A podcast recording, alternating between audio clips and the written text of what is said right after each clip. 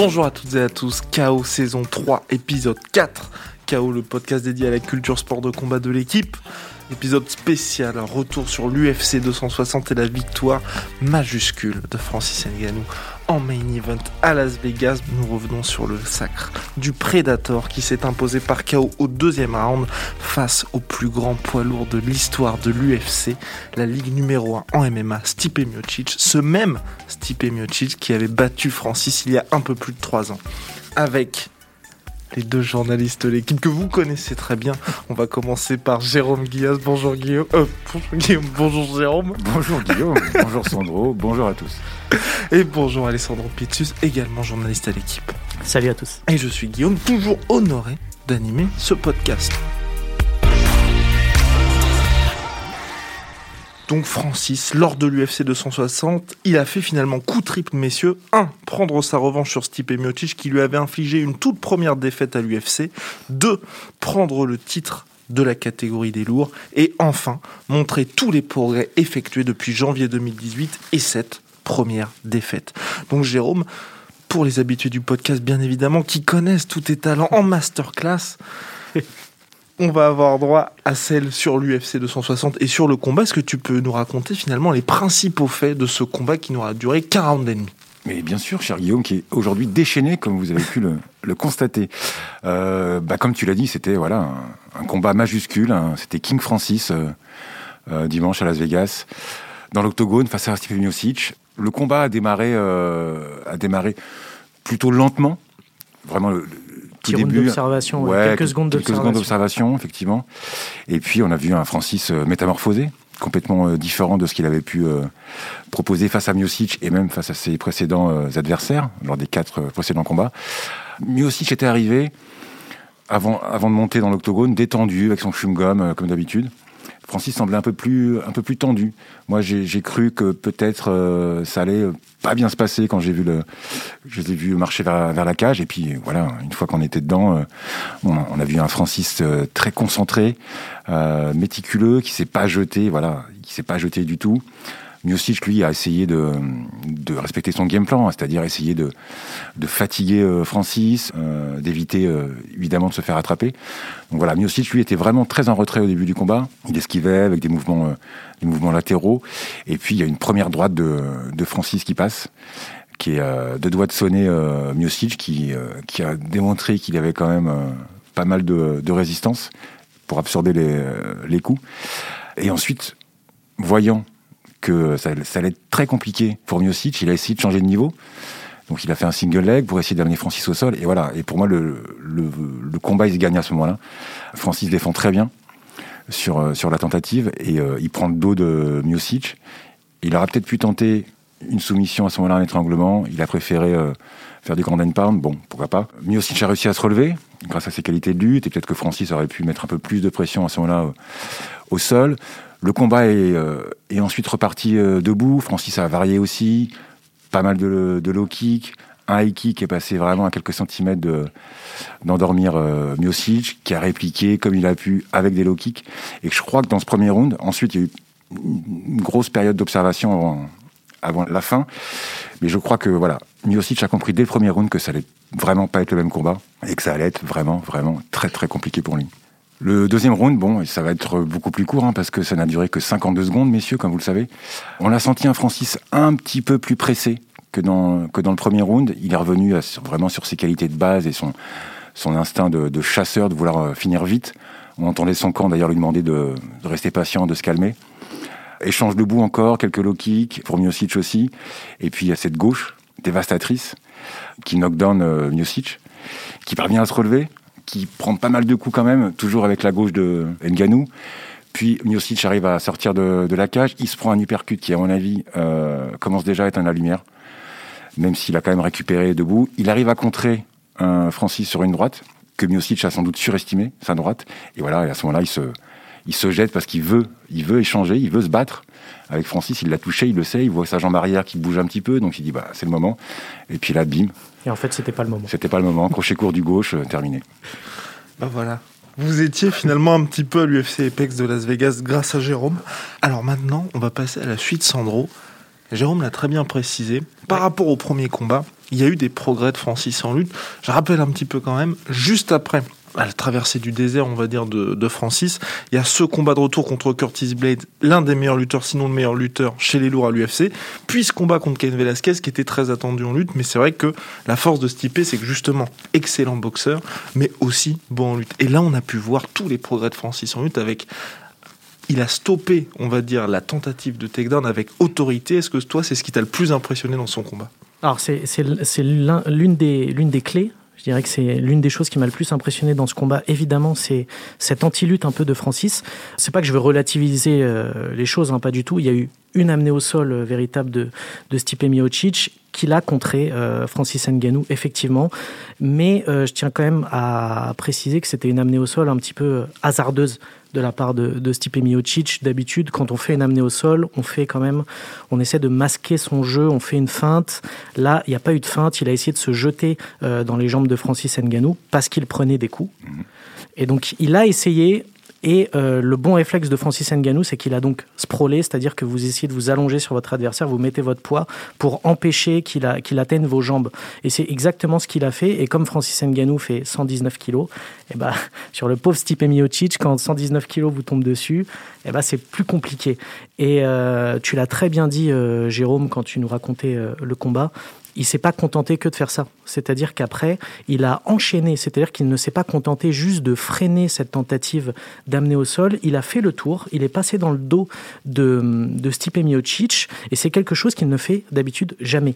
Et il, tu l'as dit, hein, il a enchaîné avec du, ground and pound, c'est-à-dire qu'il a, il a, il a mis des coups à Stipe Miocic lorsqu'il était au sol, ou en tout cas qu'il essayait de se relever. il avait le droit effectivement de, de lui mettre euh, toutes ces cacahuètes comme il a l'habitude de mettre. Et aussi à cette tentative, mine de rien, de mise au sol de la part de Francis. Oui, tout à fait. En plus des frappes euh, au sol, justement. Il a essayé de le mettre au sol à un moment, donc ça, c'est quelque chose. Alors ça, c'est encore plus inédit parce qu'on n'avait jamais vu Francis essayer de mettre au sol euh, un de ses adversaires. Donc ça, c'était vraiment... Euh, on a pu voir que sur ce combat, il avait fait des progrès qu'on n'avait pas pu voir dans ses combats parce qu'il n'était pas resté assez longtemps dans l'octogone la plupart du temps. Mais là, on a pu voir qu'effectivement, à l'entraînement, probablement lors de ses camps d'entraînement qu'il a fait, eh ben, il a travaillé cette lutte et on a vu, il a réussi à capitaliser sur, euh, sur ses nouveaux enseignements et sur ce, ce côté euh, lutte qu'il n'avait pas avant. Et je crois que c'est vraiment ça qui a, qui a changé le combat. Miocic, en fait, s'est rendu compte, dans le premier round, que ça allait pas être possible, en fait. Exactement. Il pourrait pas, il pourrait pas lutter, en fait, au sol. Euh, avec, euh, avec Nganou. Je crois qu'il s'en est rendu compte. Quand Nganou le pro, il a senti effectivement 119 kilos sur le dos, à mon avis. Euh, il a dû bien comprendre que ça allait être compliqué. Il a vu que Francis est retourné très, est passé très très vite dans son dos. Il était pas du tout comme au premier combat, c'est-à-dire un manque de, de cardio. Il était vraiment agile, vif. Et après, alors, Miocic est fort pour se relever quand il a quelqu'un sur le dos. Il l'a fait quand même deux fois. Il sait le faire, mais bon, après, c'était, mm. ça demande une dépense d'énergie incroyable. Et Miocic n'a pas réessayé. Hein ensuite de l'amener au sol. Hein. Et dans le deuxième, c'est là d'ailleurs qui fait, qui fait peut-être la, la, grosse erreur de vouloir euh, euh, se battre avec euh, debout avec Francis. Il est, une fois qu'il l'a contré avec sa droite, il aurait dû plonger dans les jambes. il n'a mm. même pas eu ou l'envie ou la lucidité de, de, le faire. Je pense que s'il n'a pas continué, enfin s'il n'a pas essayé d'emmener Francis au sol, c'est parce que mentalement, je pense qu'il a dû se dire, ok, je ne pourrais pas faire ce que j'ai fait lors du premier combat il y a trois ans.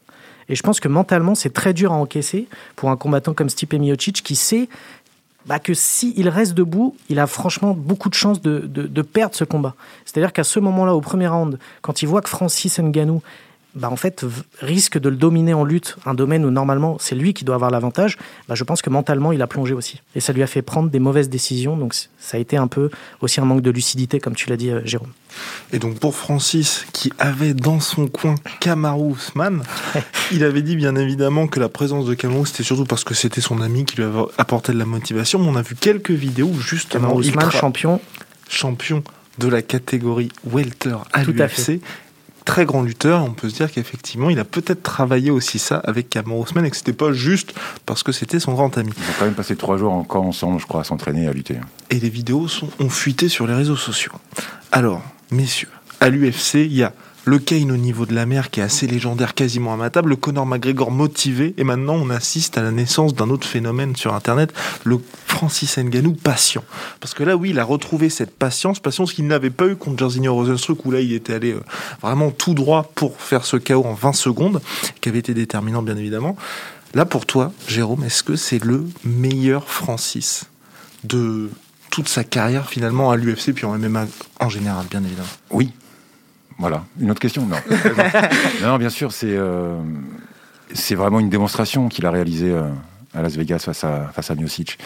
Alors c'est sûr, c'est pas le c'est pas le même style que le, le Ngannou qu'on connaît, qui qui va se jeter, qui va mettre des qui va brasser beaucoup d'air, mettre des parpaings euh, à décrocher euh, décrocher les têtes. C'est ça aussi que les gens aiment, surtout aux États-Unis où on aime bien on aime bien le striking. Alors ça fait peut-être moins peur et encore. Non non, mais j'ai trouvé euh, voilà, c'était un style différent, le meilleur Ngannou assurément. Le plus complet. Le ouais. plus complet, il a montré qu'il voilà, il a rien perdu de sa puissance. Là, il Parce a- qu'il a eu la possibilité de montrer aussi. Oui. Bien sûr. Ça. aussi. C'est c'est comme s'il avait résolu la, la dernière inconnue de l'équation. quoi. Il nous manquait un peu ce, ce- ce dernier, cette dernière saveur. On ne savait pas si, si pouvait... Stipe Miocic, c'était vraiment le seul poids lourd qui lui avait vraiment posé de réels problèmes dans sa carrière. Et on se demandait s'il trouverait les réponses adéquates face à un, profil comme Stipe Miocic. Et il a prouvé que oui, il pouvait apporter ces réponses. Voilà, Ngannou en fait, il a eu l'opportunité de montrer toute sa palette en fait. C'est un gars quand même qui s'entraîne énormément en lutte. Il l'a dit après en, en conférence de presse. Il s'entraîne énormément en lutte, en grappling. Enfin, il néglige vraiment aucun aucun domaine. Là, il a pu s'exprimer un peu plus, plus complètement, parce qu'il était mieux préparé. Il avait un meilleur cardio que lors du premier combat. Miocic a aussi quand même 3 ans de plus, 38 ans. Bon, voilà, mais c'était vraiment un, un euh, moi, que je l'ai- je l'ai trouvé exceptionnel.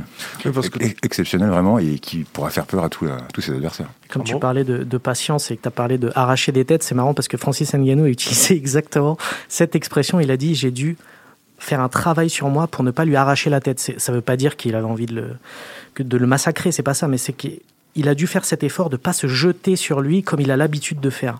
Ça, ça voulait dire ça. Et ça, c'est vraiment quelque chose de nouveau chez Ngannou, cette patience, comme tu l'as, comme tu l'as rappelé, Guillaume. Et ça, c'est très important dans son, dans son nouveau, on va dire, son nouveau style. C'est pas son nouveau style, mais c'est une nouvelle arme qu'il apporte. Et le respect des consignes euh, et du- Exactement. Et, du, game plan, mais aussi à un prix. euh, il fallait que son coin lui dise sans arrêt, il l'a dit d'ailleurs après, hein, il fallait que son coin et Kamar Ousmane notamment qui disaient no rush, no rush, relax, relax, sois patient. Et voilà, c'était vraiment le leitmotiv numéro un de, de son, de son coin. Et on voit au début du deuxième, bon, il a envie d'y aller quand même. Hein, il, voilà. Il y a le naturel qui revient un sûr. peu au galop de temps en temps, mais Bien il arrive sûr. à se reprendre. Et ça, c'est déjà un énorme effort qu'il arrive à aussi, faire. donc très différent par rapport au premier combat, respect du game plan et surtout l'état de forme. C'est vrai de Francis. Tu as dit Jérôme, là il a eu le temps puisque depuis mai 2020 il n'avait pas combattu. Il savait qu'il allait affronter Stipe Miocic alors qu'il n'avait eu que 49 jours, je crois, lors de son premier combat contre Miocic et 49 jours il avait passé énormément de temps dans l'avion et dans une tournée média entre la France et les États-Unis. Maintenant on va parler un petit peu de Stipe quand même parce que donc oui, il a perdu par KO deuxième round, mais selon moi, peut-être que vous n'êtes pas d'accord, mais il a encore affiché, montré un menton en granit quand même parce qu'il a encaissé pas mal. On le disait, très intelligent, notamment dans ses trois combats contre Daniel Cormier, mais là il a fait quelques erreurs, Stipe Miocic. Donc c'est quoi? C'est qu'il était déjà sonné, il était plus là, ou tout simplement peut-être que, mine de rien, l'âge commence à faire son effet? Sandro Comme l'a, comme l'a dit Jérôme, je, je suis totalement d'accord avec lui. En fait, malheureusement, je pense qu'il a dû se dire Ok, si la lutte ça marche pas, qu'est-ce que je vais faire en fait? Et il a choisi la mauvaise option, c'est-à-dire que je pense que la bonne option c'était essayer de, maintenir Ngannou un peu à distance, faire ce qu'on appelle en, MMA du in and out, ça veut dire rentrer, c'est-à-dire essayer de toucher Ngannou sur des petites combinaisons et ressortir très vite pour ne pas être apporté d'un, crochet ou d'un coup de poing. Et en fait, il, il a voulu en fait faire de la bagarre avec Ngannou et on sait que personne n'a jamais réussi à gagner face à Francis Ngannou à, à ce niveau-là. Donc ça, je pense que c'est, en fait, c'est la seule erreur de Miocic, mais c'est l'erreur fatale tout simplement. Donc après, bah, c'est terminé. Bah, c'est une belle analyse, hein, j'ai pas grand-chose à, à dire de plus. Vous voyez, je- effectivement, in and out, c'était, euh, c'était la solution, et peut-être changer plus les niveaux malgré tout, même si Oui. une lutte difficile, il pouvait voilà, retenter, quitte à se relever lui-même, hein, s'il voit qu'il est en difficulté au sol, à se relever, repartir, bah, plus de low kick, il n'a pas envoyé énormément non, quand même. Il Alors que Francis, pour le coup, Ouais, en a fait, beaucoup. ouais. Et alors Il- que c'était pas dans ses habitudes. C'est vrai que c'est Il y avait peut-être un peu plus de single leg à, à tenter, parce que dans le deuxième, il est quand même les jambes très écartées, euh, Francis. Bon, voilà, mais Miocic, on peut pas vraiment le blâmer. hein. Bah, c'est, c'est, ouais, en face, c'était c'est- ouais, c'est c'était compliqué, vraiment ouais. euh, très très fort. Et également les front kicks de Francis qui étaient là pour Exactement. menacer ces changements de Et niveau. puis euh, lui, pour le coup, il a fait des changements de niveau, euh, Francis Ngannou. Il a, souvent, on a l'habitude de dire que Francis Ngannou, il est obsédé par euh, mettre le KO, mais mettre le KO, vraiment, il, il vise la tête, quoi. Ça, c'est souvent, souvent, ces frappes, c'est 85% vers, dans la tête, et puis le reste, c'est un peu, c'est, un peu euh, au hasard. Et là, cette fois, il a vraiment essayé de frapper au corps, de frapper à la tête, de frapper au corps. Voilà, il, diversifiait ses frappes, et c'est quelque chose qui a, je pense, a beaucoup perturbé Stipe Miocic, parce que quand vous prenez des coups au corps euh, comme les donne Francis Nganou, vous avez forcément le réflexe de baisser vos bras et donc d'essayer de vous protéger au niveau du corps et euh, vous, bah, vous libérer un peu d'espace pour la tête. Et ça, c'est ce qu'a très bien fait Francis Nganou, notamment sur euh, les deux knockdowns. il a réussi justement frapper au corps et après remonter pour frapper la tête. Alors après, le, petit problème de Miocic, même si effectivement il, est solide, alors c'est marrant que tu dises menton en granit parce que le menton c'est peut-être là où il est le moins solide. Vous me direz comme tout le monde, à la pointe du menton, on tombe forcément, mais il a une petite faiblesse quand même, je trouve, au niveau du menton qu'il n'a pas forcément ailleurs sur le, sur le visage, je pourrais le dire comme ça. Et puis il a, il a les mains très basses, il s'expose souvent, comme il avait déjà dit euh, lors de leur premier affrontement, et voilà, il, il se protège pas très très bien euh, quand il est engagé comme ça dans le, dans le striking, Miocic. Je pense que le, il y a effectivement, tu, tu l'as rappelé Guillaume, il y a un peu le poids de l'âge qui, qui, se fait sentir. Stipe Miocic a 38 ans. Stipe Miocic a vécu des grosses batailles. Les trois derniers euh, les combats, trois derniers combats face à. Derniers, parce qu'il oui. y avait Francis juste avant. Donc depuis janvier 2018, c'est que des guerres. Il y a eu une trilogie face à Daniel Cormier dont il est ressorti vainqueur de victoire à une. Mais il a été mis KO une fois quand même. Euh, il ne faisait plus qu'un combat par an. Hein. Donc, euh, et il l'a expliqué pourquoi. Il a, il a simplement expliqué qu'il ne pouvait pas récupérer plus vite parce que à force, avec le temps, avec la carrière qu'il a eue, et il prend des coups, Stipe Miocic, bah, à un moment, à 38 ans, enfin 35, 36, 37 et 38, et bah, vous récupérez pas de la même manière. Et forcément, après tant de batailles, bah, vous avez une résistance qui est quand même moindre. Et donc à 38 ans, messieurs, quel avenir pour Stipe Miocic. Dana White qui a été parti, donc le président de l'UFC, particulièrement loquace en conférence de presse. C'est finalement le seul moment où on l'a pas trop entendu et dit bah même moi, je sais pas trop quoi faire de Stipe. c'est compliqué, c'est un tel champion. Euh, rester chez les poids lourds pour affronter qui? Ça, je vois pas, ça n'a pas un grand intérêt. En fait, le, truc, euh, Jérôme, c'est que je pense qu'il n'a pas les ressources pour refaire ce qu'on appelle un run, c'est-à-dire de mmh, refaire, de recommencer à essayer de, de, se mettre dans une course pour essayer d'avoir un combat pour le titre, parce qu'il n'aura pas de revanche euh, cette fois-ci, je pense pas. Hein. Faut, à mon avis, ça serait très étonnant, mais je pense pas qu'il aura une revanche. Donc. Je suis pas sûr qu'il la veuille. c'est vrai que ça fait déjà deux fois face à Francis Ngannou, je pense que c'était au moins une de trop. Mais euh, franchement, je sais que voilà, tu vas peut-être pas vouloir le dire, mais je pense que voilà, ce qui, ce qu'attend Stipe Miocic, enfin peut-être ce qu'il attend, c'est tout simplement la retraite en fait. Ouais, non, mais il a fait une belle carrière, hein, franchement. Il a, fait, une carrière exceptionnelle. Euh. Il s'est autodésigné euh, meilleur poids lourd euh, de tous les temps, enfin à juste titre. Ouais, adoubé par Dana White. Adoubé, par, Dana White, et d'autres, hein, même. Francis l'a reconnu aussi. oui. Que c'est le, plus grand poids lourd de, de, tous les temps. Il a été deux fois champion, quatre défenses de titre, c'est le record. Chez les poids lourds, il n'y a pas eu beaucoup de défenses de titre victorieuses, enfin beaucoup de défenses de titre. Euh, lui, voilà, il a, il a le record, euh, même si c'est pas la catégorie la plus euh, difficile pour établir ce genre de record. Parce que ça frappe très fort, parce qu'il y a eu, je crois, 17 champions du monde différents chez les poids lourds à l'UFC. Mais bon, alors, Miocic, le mieux, ça serait de, partir. Il, il, partirait sur une défaite, certes, mais bon, face à, face à peut-être le futur plus grand champion des poids lourds. Il n'y a rien de déshonorant. il fera des Instagram rigolos, déguisés en, avec sa femme et ça, voilà, ça sera super. et donc Stipe Miocic, l'enfant de l'Ohio qui a perdu sa ceinture et là ça y est messieurs, nous sommes le 29 mars 2021, il n'y a plus aucun champion UFC américain. Alors est-ce inquiétant pour l'organisation ou au contraire c'est finalement peut-être le sport qui évolue? Bah déjà, c'est une très bonne remarque, effectivement. Je m'étais, je m'étais pas fait cette remarque. Euh, merci Guillaume. Et euh, est-ce que ça c'est déjà arrivé? Non, c'est la première fois. Hein.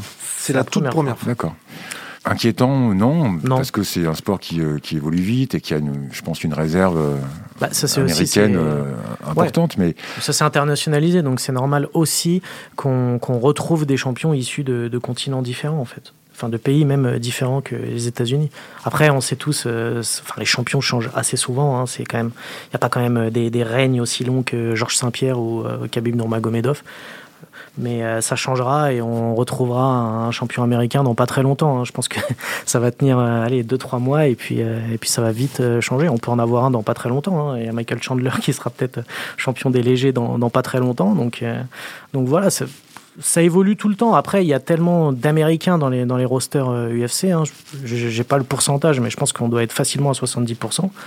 À un moment, il y aura forcément un, Américain qui va redevenir champion d'une catégorie. En plus, il y en a plein, donc euh, ça va tourner. Et puis la plupart, les, et puis les Américains sont très souvent dans les combats pour le titre. Là, on devait avoir en common event Brian Ortega contre Volkanovski, Brian Ortega américain. Rose Namayunas revient très bientôt pour le plus grand plaisir de Jérôme Guillas, donc qui, affronte Weili Zhang, américaine également. Oui. Kamar contre Jorge Masvidal. Américain également. Oui, oui, tout à fait. Non, On aurait aimé aussi qu'il y ait effectivement Ortega, Volkanovski euh, sur cette carte. Ça aurait été euh, une soirée, euh, une soirée parfaite. Ce n'est que partie remise, donc Alexander Volkanovski positive au, coronavirus. Alors maintenant, messieurs, la suite pour Francis Ngannou, parce que oui, l'UFC est un feuilleton.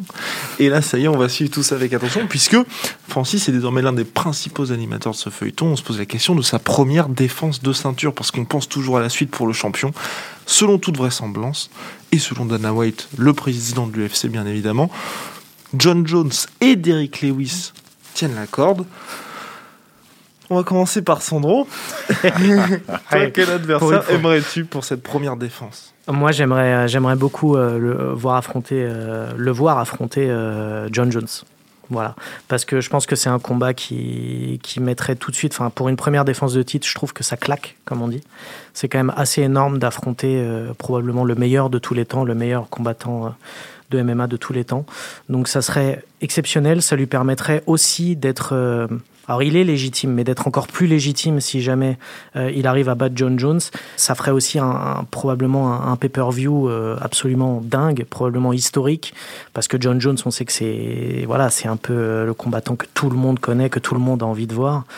Et ça pourrait aussi donner une espèce de, dynamique au poids lourd qui ont, perdu cette dynamique il y a quand même un, petit peu de temps. Donc ça pourrait redonner un peu des, lettres de noblesse à, cette catégorie. Et je trouve que c'est vraiment quelque chose de très intéressant, même en termes de style, ça peut être vraiment exceptionnel. Je partage évidemment ton avis, Sandro, mais autour de cette top, quelqu'un n'est pas d'accord. Bah non, bien sûr. Francis, le, prochain combat, ça doit être Derek Lewis. Voilà, c'est le numéro 2 de la catégorie, donc du coup, le challenger officiel, puisque Miocic vient de, vient de perdre, euh, qui est numéro 1 d'ailleurs, mais bon, il n'y aura pas de revanche et puis c'est pas c'est pas comme ça que ça fonctionne. Donc Derek Lewis, parce que candidat euh, naturel, euh, le mieux ranké, le mieux classé. Et puis aussi parce que tout le monde se souvient de ce combat abominable. Abominable. Abominable à l'été euh, à l'été 2018. après la, défaite de Francis face à Miocic, voilà, trois rounds où il s'est passé bah, rien. Bah, à peine 10 frappes significatives de chaque côté. Donc voilà, c'était, on va dire, le pire combat de l'histoire du UFC. Sans doute un des pires combats. Francis a, perdu parce qu'il n'a vraiment rien tenté, rien. Lewis un tout petit peu plus, ça a suffi. Dana White avait dit euh, personne n'a gagné ce soir et, euh, sûrement pas les fans. surtout pas les fans ni le public. Voilà, c'était un bon résumé du combat. Et donc voilà, on a envie que Francis euh, reprenne ce, même adversaire, le batte, démontre quelque chose, et puis aussi parce que Derek Lewis, c'est quand même le seul type de la catégorie capable d'assommer assommé peut-être euh, Francis et qui frappe quasiment aussi fort deuxième, que Francis. Euh, la deuxième puissance, on va dire. Euh, et donc on, veut voir ce combat, on veut voir ce combat pour ces raisons-là et parce qu'on veut garder John Jones pour pour un peu plus tard, pour la, fin de l'année. Voilà, pour un, un pay-per-view encore plus grand, et ça marche toujours très fort les, les UFC de fin d'année. Et puis, ça permettrait à Francis d'avoir une, une, défense supplémentaire. Non, non, moi je vote Derek Lewis. Évidemment. John Jones qui n'a plus combattu depuis février 2020 et cette euh, victoire étriquée face à Dominique Reyes. Et donc là, John Jones, ancienne référence chez les moins de 93, qui prépare sa montée chez les lourds, tant attendue depuis de nombreuses années maintenant. Alors oui, une montée donc de John Jones chez les lourds et là avec euh, le dernier combat de Francis face à Stipe Miocic où il y avait 13 kilos d'écart entre les deux la question du poids s'annonce déterminante pour le prochain adversaire du champion hein on, a vraiment cette impression qu'il faut être un véritable poids lourd. Et quand je dis un véritable poids lourd, c'est minimum 115 kilos pour aujourd'hui espérer faire bouger Francis. Oui, bah. Derek Lewis, voilà, je reviens juste euh, là-dessus. Je veux pas faire le. Voilà, non, mais en termes de poids aussi, c'est un, un des mecs qui est capable de rivaliser avec euh, Francis. On l'a vu dans, le, dans leur premier combat. Hein. Euh, il a rien, il a pas grand-chose à envier en termes de, de puissance, de gabarit à, à Francis. Donc c'est pour ça que c'est un combat intéressant. Ils sont pas nombreux à pouvoir, à pouvoir le faire. on avait stipé à 104 kg, 105 kg, je crois, euh, samedi. Oui. Francis, tu l'as dit, 118, 119. 119, ouais, enfin, officiellement 119. oui. Francis, lui, il se trouve même un peu trop lourd. Il aimerait bien être un peu, un peu moins lourd pour, Après, être, pour euh, être plus mobile, il plus rapide. 119, mais euh, enfin, c'était 119 dans la forme de sa vie. Quoi. Il faisait aussi 119 au premier combat face à Miocic, mais c'était pas les mêmes Il 119 avait Voilà. C'était, il avait l'air un peu plus lourd euh, lors du premier combat, ce qui avait, euh, ce qui avait donné une impression. Il était un peu lourdeau, ce qui peut-être avait joué sur son cardio. Alors que là, il y avait 119 kilos, mais comme tu l'as dit, rien acheté quoi. C'était en tout assez cas, impressionnant. Ouais, à poids égal, je sais pas en fait si, euh, si on peut quand même rivaliser avec, avec Francis. C'est ça le truc. Tu peux mettre un mec comme, comme Volkov qui doit être Oui, à sans doute 115, ouais, aussi je pense. grand et à 115. À mon avis, ça, ça suffit pas en fait. Mhm. Je suis pas sûr que ce soit le, le, le poids qui fasse vraiment euh, Ah, la différence. À moins, à moins Oui, d'avoir un. Derek Lewis, je veux pas Mhm. faire euh, le type obsédé, mais qui peut rivaliser dans ce, dans ce domaine-là vraiment euh, en termes de puissance. Parce que pour. Miocic, c'était une partie de sa stratégie justement d'arriver plus léger pour travailler en volume et surtout être mobile face à Francis. Je pense que c'est Bon. c'est pas forcément l'aspect numéro un, mais ça reste important quand même. Et je pense qu'on l'a vu avec Stipe Miocic pour le coup, parce qu'il était moins lourd qu'au premier combat face à Francis Ngannou. Et Par puis, exemple. et San- Sandro en parlait juste avant le podcast, c'est vrai que cette différence de poids, c'est important pour les phases de préhension, bien évidemment, parce que Ouais. le MMA est complet, mais également en striking, et tu avais notamment parlé du combat Wilder contre Tyson Fury. Oui, par exemple, parce qu'il manquait. euh, Enfin, Wilder était 10 kilos plus léger que, que Tyson Fury, et on l'avait lourdement senti dans les frappes. Donc à suivre, en tout cas, messieurs.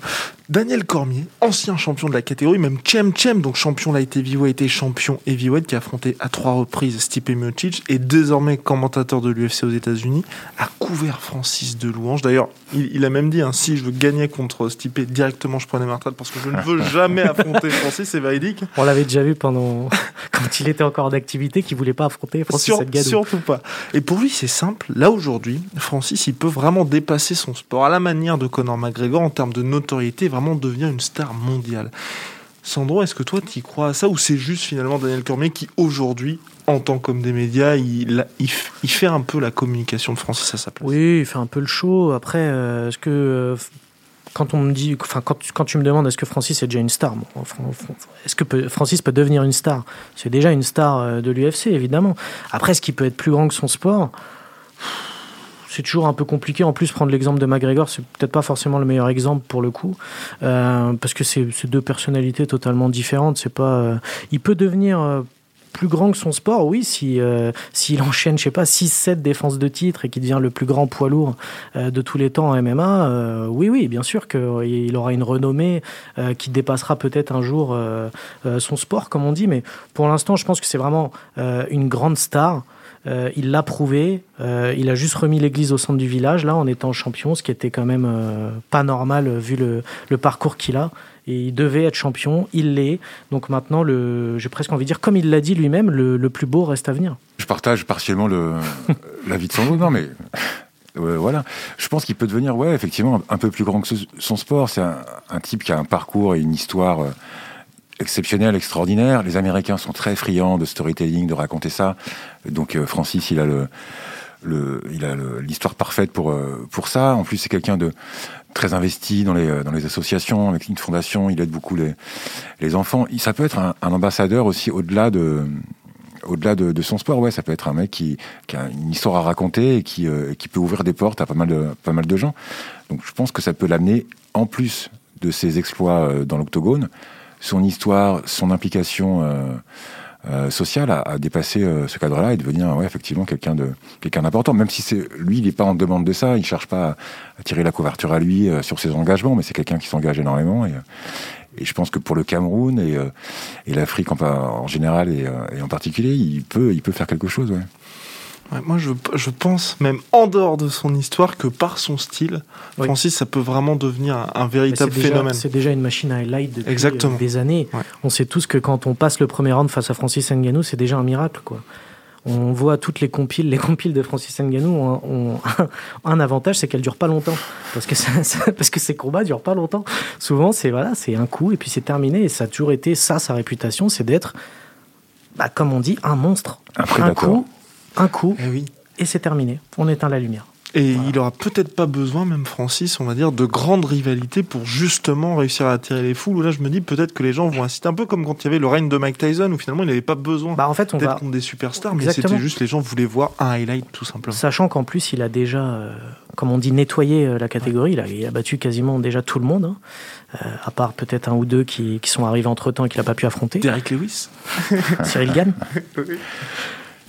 C'est intéressant, Cyril Gann. Ça, va- ça Ouais. peut être très intéressant. Mais maintenant, le, le- vu qu'il a donc nettoyé cette catégorie, on va attendre de voir s'il y a quelqu'un qui potentiellement pourrait le faire euh, tomber de son trône. Et oui, parce que là, bon, Francis, brillant contre Stipe Miocic, mais comment faire pour battre ce Francis-là, messieurs? Bah, C'est ouais, c'est la bonne question. Ça rejoint un peu celle que tu posais sur euh, sur le poids, où euh, on n'est pas sûr que, que le poids suffise en fait. Mais alors le, le, le poids, le- la différence de poids peut être un, un vrai handicap. Ça peut être un frein si elle est trop grande, je Je, pense. suis d'accord, effectivement. Mais en même temps, est-ce que c'est pas ça qu'il faut un peu plus de mobilité, un peu plus de légèreté qu'un Francis? Aller, euh, aller en striking avec Francis, franchement, ça me paraît euh, compliqué. Alors, Ouais. encore une fois, il y en a peut-être un qui peut rivaliser, et encore, je suis pas sûr. hein. parce que le, le premier combat face à, je dis pas son nom, Derek Lewis, euh, en fait, Francis voulait pas prendre de coups. Il voulait pas prendre de coups. Ça, c'est, il avait peur du, euh, du- je, je crois, de la puissance euh, de, de Lewis. Là, on a vu. Bah, euh, il, ouais, enfin, il, il a ce qu'ont tous les combattants euh, poids lourds, c'est que comme il n'a jamais été mis KO, sûr, il a- il y a cette hantise d'être mis KO pour la première fois. Bien sûr. Voilà. Mais là, avec euh, face à Miocic, il, voilà, on, on voyait qu'il était prêt à prendre des coups. Il en a pris, hein, d'ailleurs. Et quand Oui, il il en prend le contre, euh, Miocic croit qu'il va tomber. Bah non, il était là. Donc je crois qu'il a fait aussi ce, ce travail euh, mental. euh, Francis, il est prêt à prendre des coups. Donc dans ce dans ce registre-là, euh, bah, je vois pas quelqu'un qui puisse euh, qui puisse euh, rentrer dans ce jeu-là. Donc il faudra un mec qui a suffisamment de poids, de force, comme vous l'avez dit, pour l'emmener au sol, parce que ça fait partie euh, du job, et euh, qui bouge beaucoup, qui virevolte et qui est en fait le, le roi de la soumission. Je mets une petite pièce, moi, sur Cyril Gann. Parce que c'est quelqu'un qui a l'habitude de gérer ses combats. Et donc, ça ne va pas le déranger de, de faire 5 rounds, justement, en mode virevoltant. Par exemple, contre Jairzinho Rosenstruck. Alors que c'est vrai que Derek Lewis, il a le style, mais c'est vrai que sur les combats qu'il a gagnés par décision, par exemple contre Blago Ivanov, il n'y a, pas ce- il y a pas cette gestion de la part de Derek Non, Lewis. c'est- il est pas trop dans la gestion. euh, Derek- Derek Lewis, c'est pas trop son truc. Mais euh, je sais pas, j'arrive pas à voir de, de combattant en ce moment qui est dans le roster de, de l'UFC. Mais même John Jones, Oui, John. Alors messieurs, évidemment, mais John Jones en fait, considéré comme le plus grand de tous les temps par Monsieur Jérôme Guers. ça veut tout dire. Oui. Ouais, mais alors, John Jones, il a toujours eu un déficit de puissance. Mhm. Déjà, Ouais. dans sa catégorie naturelle. Là, il va prendre énormément de masse euh, pour essayer de rivaliser avec les autres poids lourds. Il aura toujours ce côté euh, poids lourd non naturel, très clairement. Déjà, dans sa caté, il avait du mal à terminer ses combats sur, euh, sur du striking, sur, avec, avec le punch. Chez les lourds, euh, face à Ngannou, waouh euh, il faudrait qu'il arrive à l'emmener euh, au sol. Alors, ce qui peut faire la différence, c'est peut-être ses, euh, ses high kicks, sa créativité. Mais bon, avec Peut-être vitesse, créativité, la oui. vitesse, il va en perdre pas mal. Ouais. C'est vrai que s'il prend du poids, c'est sûr qu'il va forcément un peu perdre en vitesse. Ou alors, il faudra qu'il soit, euh, je sais pas, il faudra être très très malin, trouver un, un game plan anti, euh, anti Ngannou. Moi, euh, aujourd'hui, je, je vois pas trop comment euh, aborder, euh, aborder euh, Ngannou, sauf à faire comme l'avait fait aussi lors du premier combat, Faut l'épuiser en fait. mais de façon, euh, Ouais. voilà, encore mieux parce que euh, Ngannou Voilà. est meilleur. Et Ngannou est meilleur et un meilleur cardio, je pense. Donc Parce c'est qu'on avait ou- vu qu'il ou une il avait du soumission mal. ou, le, ou la décision? Je pense qu'il faut un combattant qui arrive, un combattant d'usure. Et John Jones en, en est un. Mais euh, encore une fois, il, il en était un chez les lourds légers. Est-ce qu'il en sera un chez les lourds? C'est une autre question. Et en plus, on peut pas trop se baser parce que pour l'instant, il n'a pas fait encore de combat. en plus, si son premier combat c'est contre Francis Ngannou, on aura très veut vite la réponse. tout de hein, suite mais, euh, Ngannou et Jones. On veut d'abord que Jones fasse un premier combat. Ah là là. Mais John Jones est trop grand. Est, tr- est trop grand pour avoir un petit combat de chauffe avant le titre. Ouais. Alors là, le monde entier fé- félicite le Predator pour sa rédemption. Est-ce que, messieurs, vous voyez quelques pièges potentiels dans lesquels il pourrait tomber? Toi, Jérôme, qui a connu d'innombrables champions, qui ont connu les hauts les plus hauts et les bas les plus bas, quels sont ces pièges-là qui peuvent arriver avec le titre? Merci pour cette question, euh, Guillaume. Ah, les pièges, c'est de. euh, le piège évident, c'est de, de- de se croire arrivé, d'avoir. euh, Il y a des combattants qui, qui visent, euh, qui visent. Je pense à Dustin Poirier, par exemple, qui lui, c'est l'a toujours dit, son objectif c'est d'accrocher la ceinture et ensuite, limite, il, serait presque démotivé. Donc ça, ça peut être un piège. Je pense que Francis, il est pas du tout là-dedans. Décrocher le titre, pour lui, c'est vraiment juste une étape. Hein. Il veut écrire son nom euh, au firmament et, euh, et, casser tous les, tous les records des poids lourds. Ça fait des années qu'il le clame. Le, principal piège, à mon avis, qu'il devra éviter, c'est euh, c'est de retomber dans ses travers, Exactement, entre guillemets, c'est-à-dire c'est juste de se de pas calculer, de se jeter euh, sur un adversaire, parce que tout Francis Ngannou de, de relâchement en fait un petit peu. Tout à fait. sur ses efforts, sur les efforts. Relâchement sur les efforts, sur suivre les consignes, appliquer le game plan. Parce que bon, c'est Francis Ngannou, mais ça reste un être humain. Il peut se prendre un KO. Hein. Il peut euh, un hypercule bien placé. Euh, voilà, ça peut arriver de n'importe où. Donc c'est ça, je pense que pour Francis, le, piège principal, c'est comme tu l'as dit, Sandro. voilà c'est un, peu de relâchement. S'il se relâche, c'est vraiment, s'il redevient, euh, on va dire, un petit peu trop impulsif, ça peut lui jouer des tours. Donc, mais sinon, euh, il a tellement un profil extraordinaire chez les poids lourds que s'il continue sur cette voie-là, franchement, je le vois faire euh, pas mal de défense de titre. On, on cherche la petite bête parce qu'on n'a pas vu quand même grand-chose à jeter chez Francis. Il a trois défaites. Alors, la première, c'est face à Zoumana Sissé il y a, en 2013, il y a des années. Il venait de commencer le MMA. Ouais, c'était son deuxième combat.